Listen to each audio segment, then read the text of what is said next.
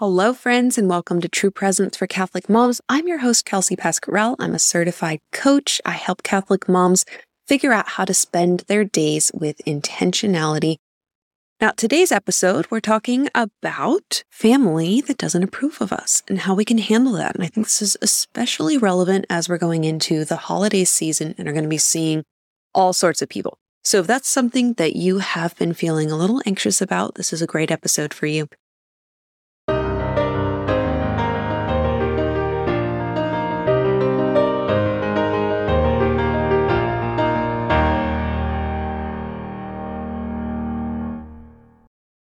I just want to talk a little bit today about how we can handle when we are going into a situation with family where they tend to not approve of things that we do, like the way we spend our time or the way we parent our kids, or I don't know, it could be anything, our educational decisions. And this is the kind of thing that comes up all the time around the holidays because we are with a lot of people that, for better or worse, are our family we didn't choose them. They're not our friends and we love them, but it can be uncomfortable.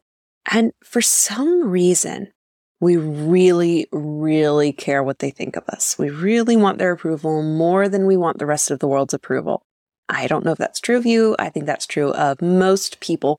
And that makes it feel like a really high stakes situation. So I just want to talk a little bit about how to have confidence in your parenting decisions and how to talk about that with people who might not approve because when we go in and we know how to talk about things, when we know how we're going to manage those conversations and even sometimes stop those conversations if they're getting out of hand and they're not respectful, it can help us to feel a lot more relaxed and to have a much better experience.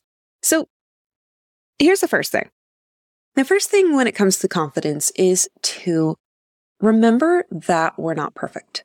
And this seems counterintuitive, but so much of the reason that we get stressed out by other people having different opinions of us or not trusting our decisions is because we're not entirely sure about our decisions ourselves.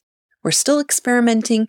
We're doing our best. We've done our research. We've made our choice carefully, but we know that we're not perfect. And so we go into it and we don't have confidence because we may or may not be completely right. So here's where I want you to start is just first accepting that accepting that you may be wrong. But that doesn't mean that you are wrong. And it doesn't mean that you should be doing anything differently because a lot of parenting and a lot of life is actually sitting down, making those careful decisions and experimenting. There is no manual for our kids. There is no manual for our unique families.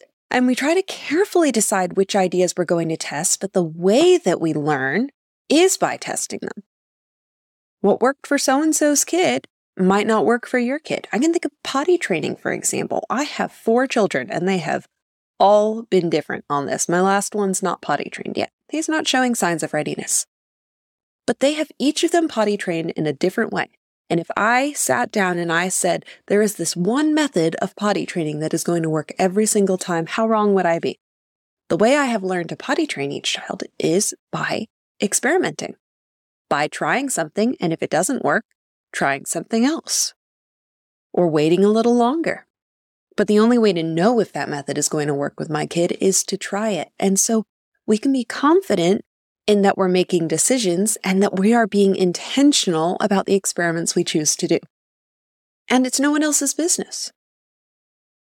That's our decision. And it doesn't fall back on anyone else, right? If the potty training we choose to do doesn't work, it's not our mother in law who's changing the diapers, it's us.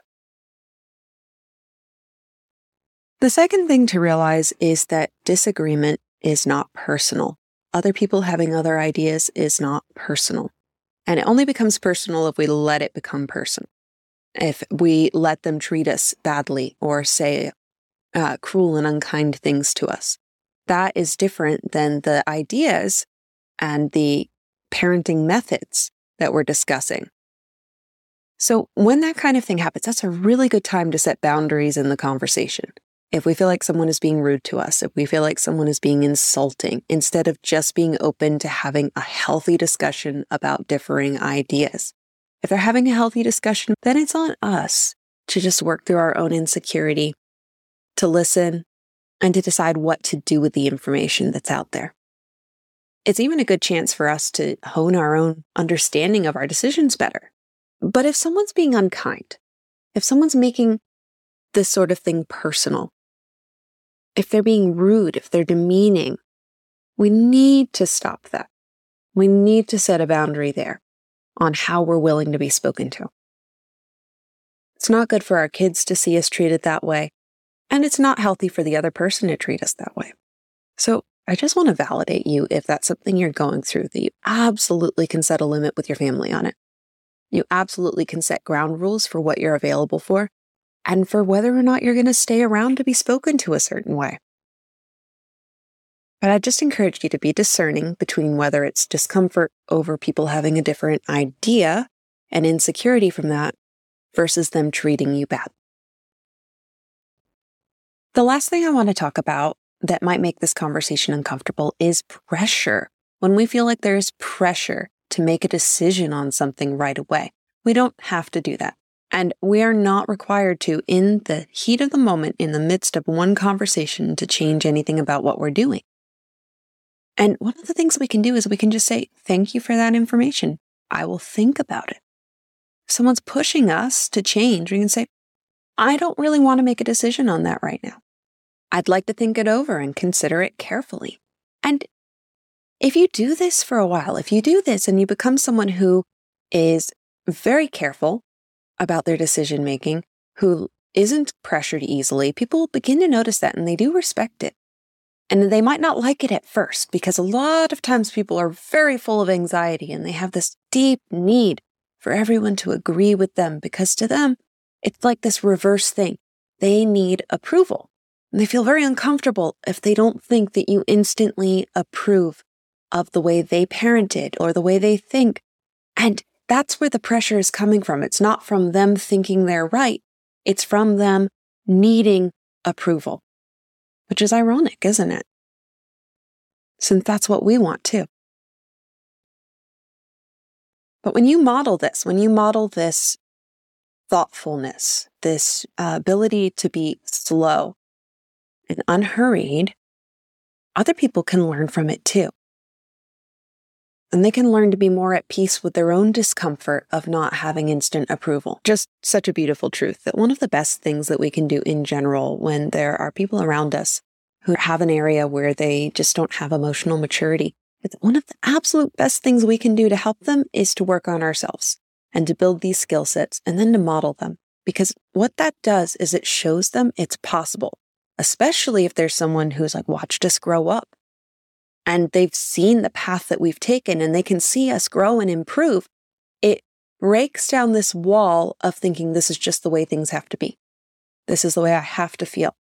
This is the way I have to make my decisions is always from this place of a pressure, of pressure and needing approval and worrying about if I'm doing it the right way instead of having the freedom to not be perfect and to accept the discomfort of, of not always knowing and not always having all the answers or doing what everyone else approves of.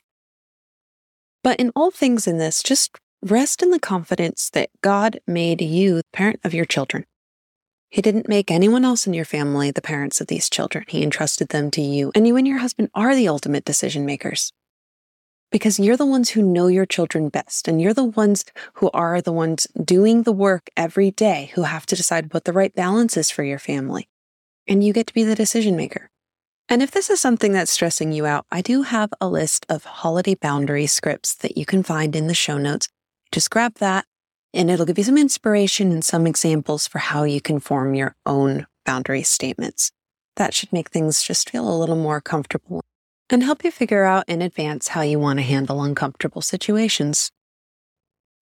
And if this is an area of life where you feel like you would benefit from some personalized attention and coaching, please reach out and grab a spot on my calendar because I think that so many times we just fill up our life with all these things that come from this pressure from outside, not necessarily decisions that we would want to make. But it becomes really hard to have that kind of confidence in our decision making and decide how our days and how our life should look, how our parenting should look. So if you want help with sorting through all that, with getting back in touch with who you are meant to be as a mom, grab a spot on my calendar